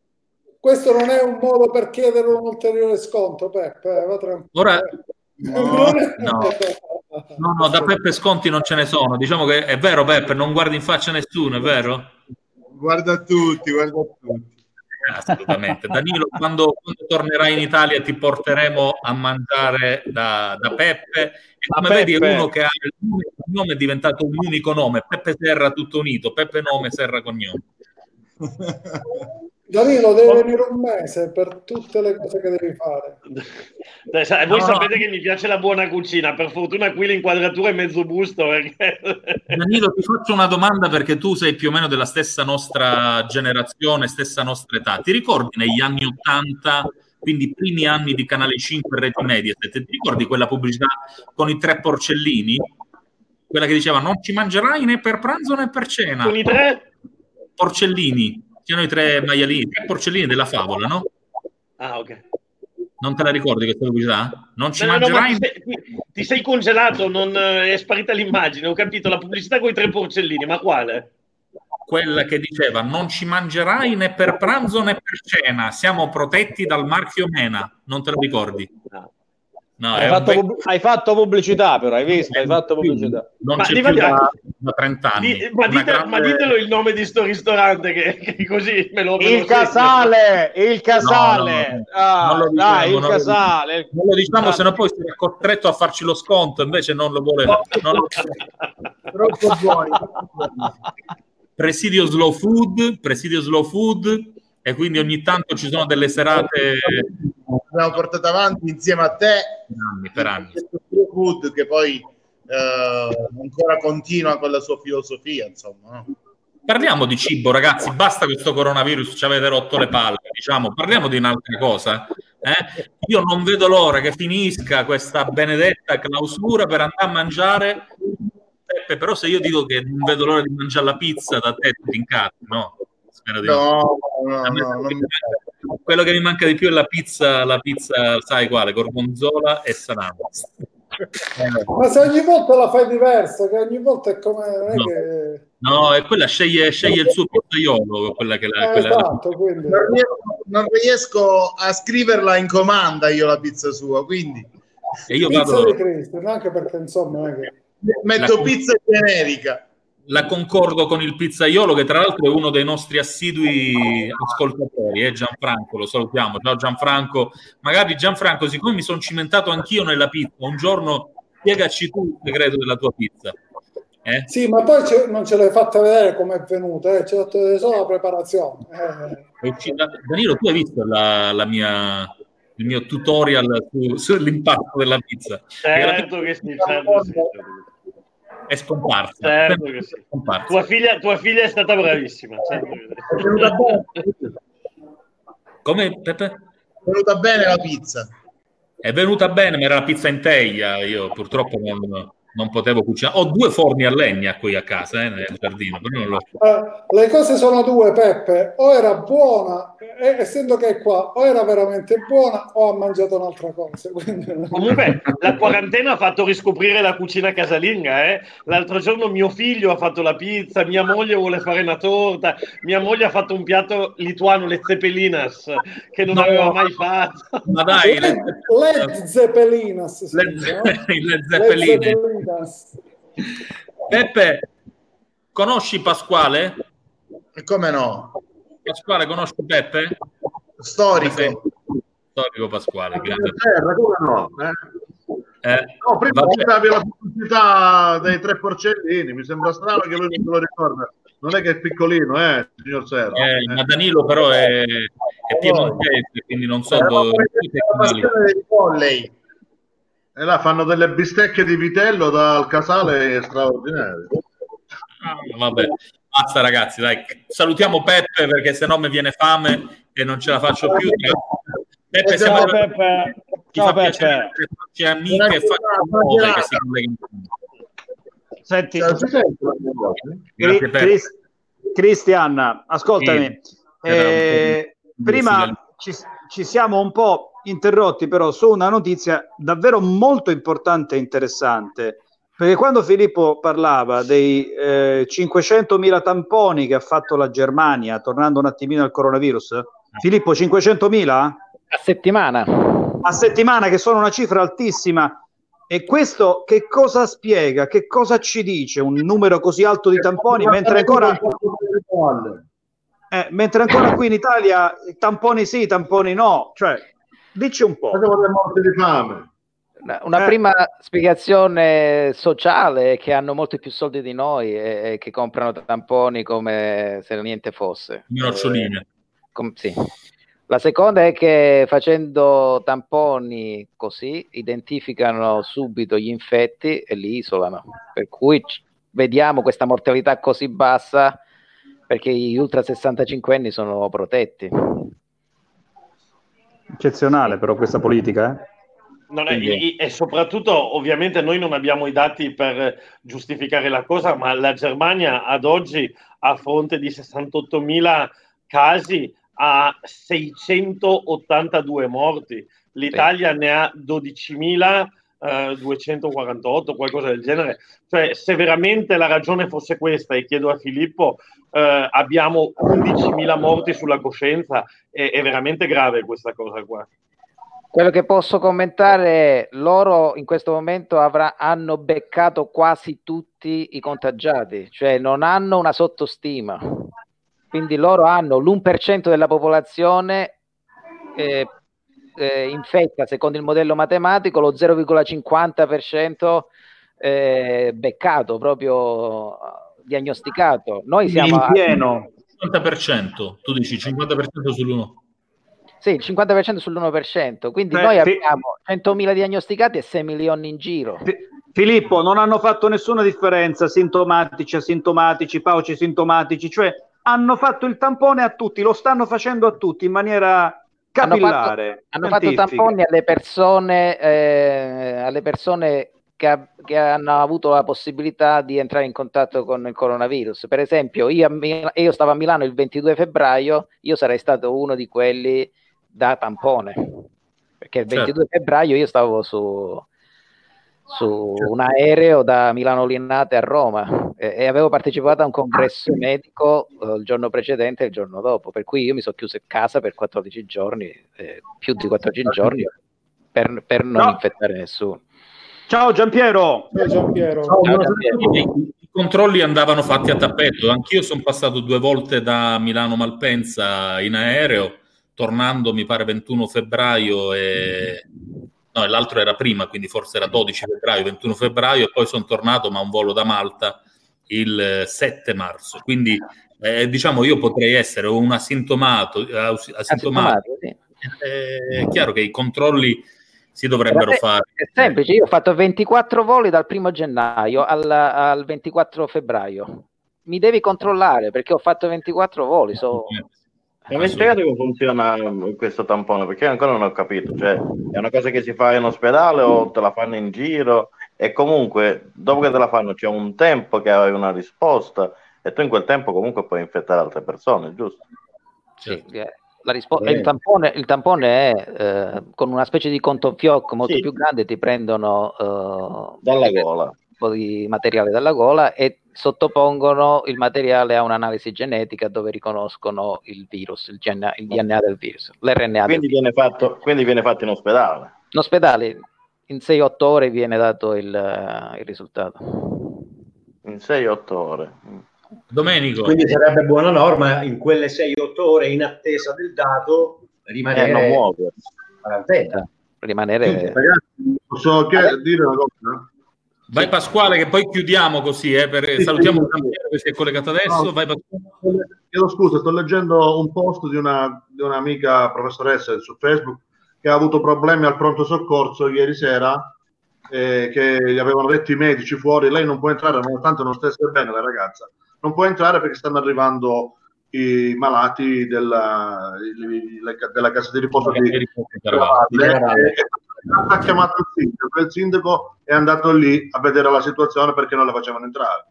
È però difficile questa situazione eh. comunque. Io vi saluto. Buona serata allora. Grazie Pasquale. Grazie per essere stato con noi. Seguici sempre quando vuoi. Ciao, è, è, una cosa interessante questa che in una città di quasi 100.000 abitanti, 80.000 abitanti si chiami il sindaco perché non ti fanno entrare nel pronto soccorso e il sindaco, e il sindaco va, eh, questo Danilo per rispondere alle, a quello che, che, si diceva prima, quindi ci sono aspetti... No, no, ma io non lo conosco, io, io stavo ma... solamente facendo un'osservazione generica su quello che si vedeva. No? Dall'altra parte, quindi assolutamente. Non è, in questo caso non ha, non ha nessuna colpa il sindaco di Lamezia, assolutamente. Allora, Giampiero, hai qualche novità da Soverato Città Chiusa? Sei... No, ragazzi, intanto nuovamente buonasera a tutti. No, non ho nessuna novità, sono rimasto in religioso silenzio ad ascoltarvi, vi ascolto molto volentieri.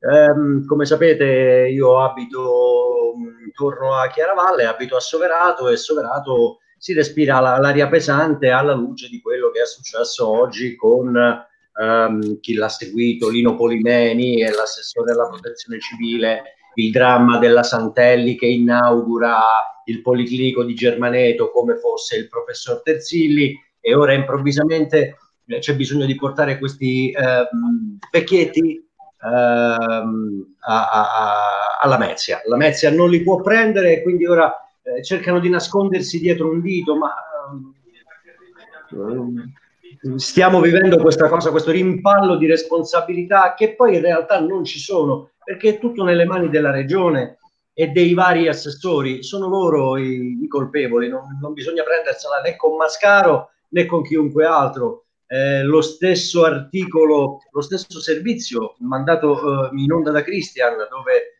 ehm, si riprendeva il servizio di report.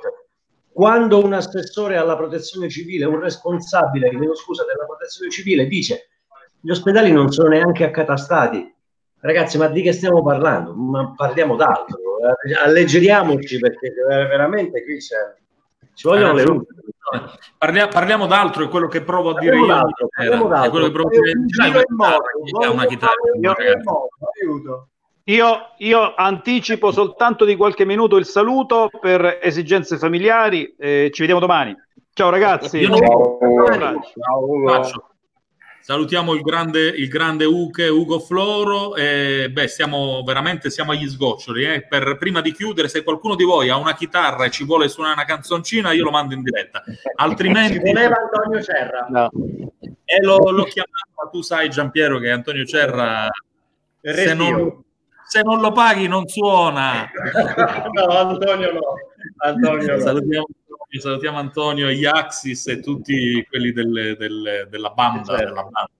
Della Eh, banda. della banda Cerra, della Family, tra l'altro, tra l'altro La Blues eh, Family, no, arcinota ormai come Blues Family. The Blues Family. Va bene. Ragazzi, allora, se io direi che per oggi abbiamo scoperchiato diversi vasi di Pandora, abbiamo parlato appunto di quello che dell'esplosione di report del servizio di report, abbiamo parlato del problema della casa di riposo di Chiaravalle, dei vecchietti mandati alla Mezia, abbiamo provato, provato oggi a sdrammatizzare, forse non ci siamo riusciti tantissimo. eh. D- Domenico, tu che sei quello più serio del gruppo, vuoi qualcosa? C'è, c'è un altro Domenico in linea. cioè, so. Dov'è? Dov'è? Mio solo io. No, no, eh, vabbè, ma oggi non si poteva fare altrimenti. Il tema era quello. eh, No, no, veramente, proviamo- siamo stati proviamo veramente vergognosi a livello mondiale perché chi ha visto quel servizio. Diciamo che non perdiamo occasione per farci No, riconoscere. no, ma, ma io cerco di nasconderlo ogni volta, non condivido i link così per non farlo vedere, ma purtroppo arriva sempre un Ray 3 che poi ci sputtana. Però, ecco. Pino, dacci tu i tuoi aggiornamenti. Tu sei, tu sei davvero quello che ci fa ridere sempre, dai. La barzelletta del giorno la conti tu? No, no, no, no, non è il mio mestiere, Domenichino è l'esperto. Sempre serio, sempre serio. Aggiornamenti sulle derrate alimentari, siamo, ancora andiamo bene, teniamo? Eh, ormai aggiornamenti sulle attività eh, hanno messo in piedi palestre un pochino ovunque, quindi eh, si sono barricati dentro. Eh, eh, sia, sia Clarissa a Londra che Alessia a Reggio Emilia eh, sono diventate improvvisamente delle atlete. E fanno cercano, il cer- Ugo Flow. cercano di emulare Giulia, mia- la, la piccolina. Altra figlia. Il metodo Ugo Floro di fare footing eh, salendo e scendendo le scale, que- non so se, se È, viene uno- è un ottimo tutorial, è un ottimo tutorial. un ottimo tutorial.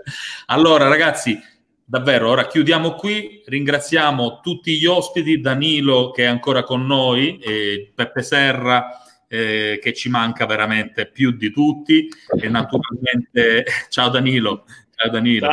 E naturalmente, naturalmente Marica che, ci ha- che si è collegata con noi da... eh, non Marica, Marzia. Marzia. Scusa, Marzia che si è Ragazzi, collegata. uno, uno scoop che non è uno scoop, diciamo, ma è una notizia dell'ultimo secondo è che la Santelli ha accettato Ah, eh, ormai l'ha iniziato. Devo dire, aspetta, lo scoop di Lo Giuseppe. scoop. Allora, non è uno scoop, eh, non è uno scoop, ma è una notizia dell'ultimo secondo che la Santelli ha accettato le dimissioni di, di Ah, Pallaria dall'incarico di, res- di responsabile di protezione civile. Quindi, cioè, perché lui poi si ha... è tenuto gli altri 15 incarichi. Eh beh. Penso siano, penso siano 42 gli incarichi. Sì, sì, era. No, no, non sto scherzando, penso siano veramente 42. Ecco perché io, quando il lavoro in Calabria. non scherzavo, è incredibile. È incredibile. È incredibile. Eh, beh, È un po' come, come si chiamava quello della, dell'Inps che aveva pure lui 115 incarichi. Sì, in- sì, sì, sì, sì, eh, oddio. a parte la brutta figura che ha fatto, pare che sia uno dei manager più validi del, diciamo, nell'ambito dell'amministrazione pubblica, per cui insomma, Sono probabilmente... detentori di deleghe in realtà.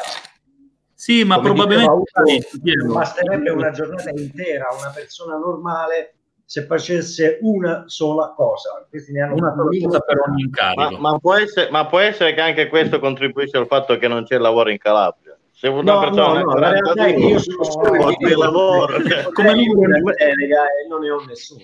È tutta invidia. No. Però, allora, il, il problema è anche endemico, no? I manager scalabresi lavorano quasi tutti fuori, cioè non ci sono veri managers in Calabria, no? Ma la Santelli per una... prima, è la presidentessa della regione Calabria sta a Roma. Cioè.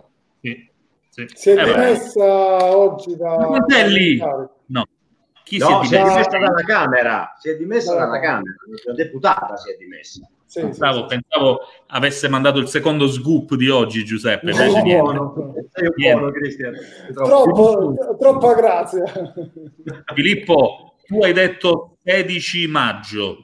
Eh, lo studio che abbiamo letto oggi parlava del, del 17 di aprile. 18, C'è sì. un altro studio di, di una società di Liverpool che- con la quale tra l'altro collaboro io, che di solito si occupa di tutt'altro, ma ha un dipartimento di robotica e ha praticamente messo in piedi un modello matematico con l'interazione di questi vir- virtual, non so come si chiamano, virtual drones, eccetera, e loro hanno previsto invece il 7 maggio come fine eh, per l'Italia. Quindi più, o meno, più o meno i numeri cominciano a convergere verso, verso Prepariamo gli la fine, ombrelloni. insomma, Sì. verso... Prepari- Il, il Prepariamo difetto- gli ombrelloni. Prepariamo, no. No. Eh, no.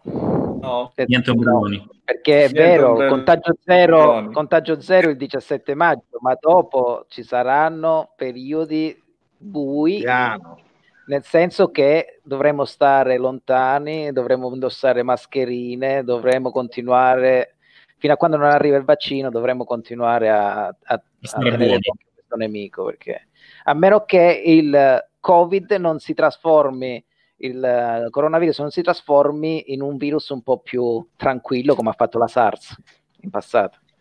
Ma anche, anche perché per- va bene arriviamo a zero in Italia, ma può, può arrivare un aereo, quindi può arrivare un'altra persona che ricomincia di nuovo tutto il percorso. Eh, però si parla di Domenico, si Quindi- parla di viaggi, viaggi bloccati per diversi mesi. Eh, appunto, quindi, quindi dovrà, secondo me bisogna proprio bloccare tutti le- le- le- i viaggi e quando si arriva allo zero mondiale allora possiamo tornare a respirare come prima. Esatto. Ma fino a, que- fino a quando non arriva quello dobbiamo che- sempre Vi, stare. ricorda- no? vi ricordate il SARS? Il SARS era Sì. sta- e, e il MERS sono stati due virus. Ah, SARS, Ah, la. SARS, il, il virus L'ho SARS. fatta, l'ho fatta MERS- ad agosto. Ah, SARS. infatti, Eh, stati lo spauracchio del mondo per parecchio tempo. Eh, si sono, ci sono evidenze che si sono trasformati in virus più tranquilli Ma e anche la quindi non più spagnola mortali. leggevo. N- N1H1, no? Com'era? quella era la suina. quella Ah, era la H1. La suina. Quindi, vabbè. Ragazzi, allora speriamo, speriamo che quello che, che ci ha raccontato a Filippo a stiamo a casa.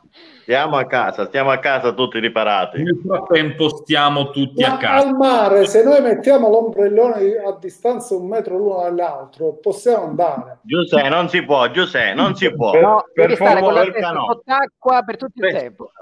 Per fortuna Prendi Ugo la bagnarola, prendi la bagnarola sul balcone. Chiedevo per un amico, chiedevo per un amico. Per fortuna non diamo questa brutta notizia ad. Ugo, visto che voleva fare la traversata. eh, se la perderà per quest'anno, ci vuole l'anno prossimo. Ma secondo Ragazzi, io- apposta. Giuseppe, ti ricordo 20 26-27 anni fa come stava Magisteria Lido. Eh, sulla infatti. è impossibile mantenere a distanza. Ragazzi, una notizia che mi viene da, da un amico che vive normalmente a Londra. Appena è, è scoppiata, diciamo, la, il caos, chiamiamolo così, coronavirus, lui ha una casa in Sicilia, sulla spiaggia, con tanto di spiaggetta privata, e ha trasferito immediatamente tutta la famiglia lì, si è messo in congedo, eh, e quindi lui come il commissario Montalbano sarà l'unico, l'unico a poter fare il bagno ogni giorno, anche se ora pare che l'acqua non sia ancora caldissima. Eh, beh, beato lui, c'è chi può. Anche, anche chi vive a Cartolano, che non c'è in questo momento, no? Però deve attraversare il lungomare e non lo può fare.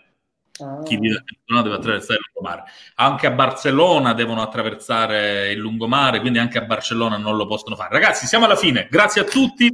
Ciao. Volle. Salutiamo gli amici di Facebook, gli amici di YouTube, gli amici del podcast. Salutiamo tutti, continuate a seguirci, cliccate su mi piace ovunque ci sia un pollice verso su. E cos'altro dobbiamo ricordare? Boh, Domani alle domani.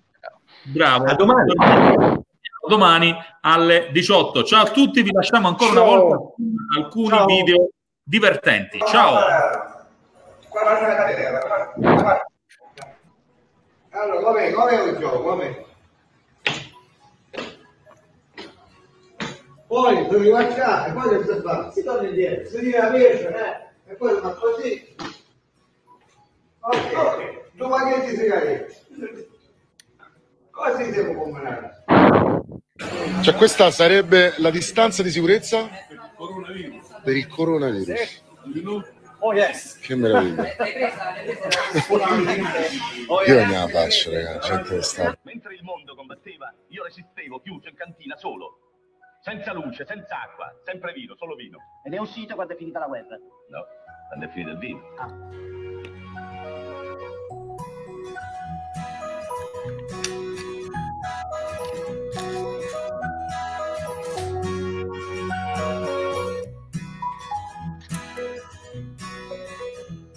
Praticamente questo virus è attaccato a Cina, a Lombardia, o Veneto, tutta gente che ha voglia di lavorare. A noi calabresi questo virus non ci cacca manco di striscio, anzi ci utilizzeranno come antivirus. State proprio tranquilli.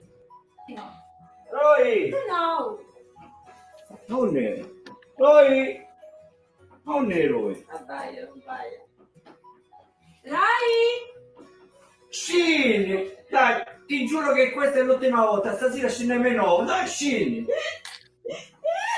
Che dici scende? Ma scende? Che... Voglio essere, ah! Io voglio essere! Piscio a posto noi, dai! Scende però, fammi compagnia, accompagnami!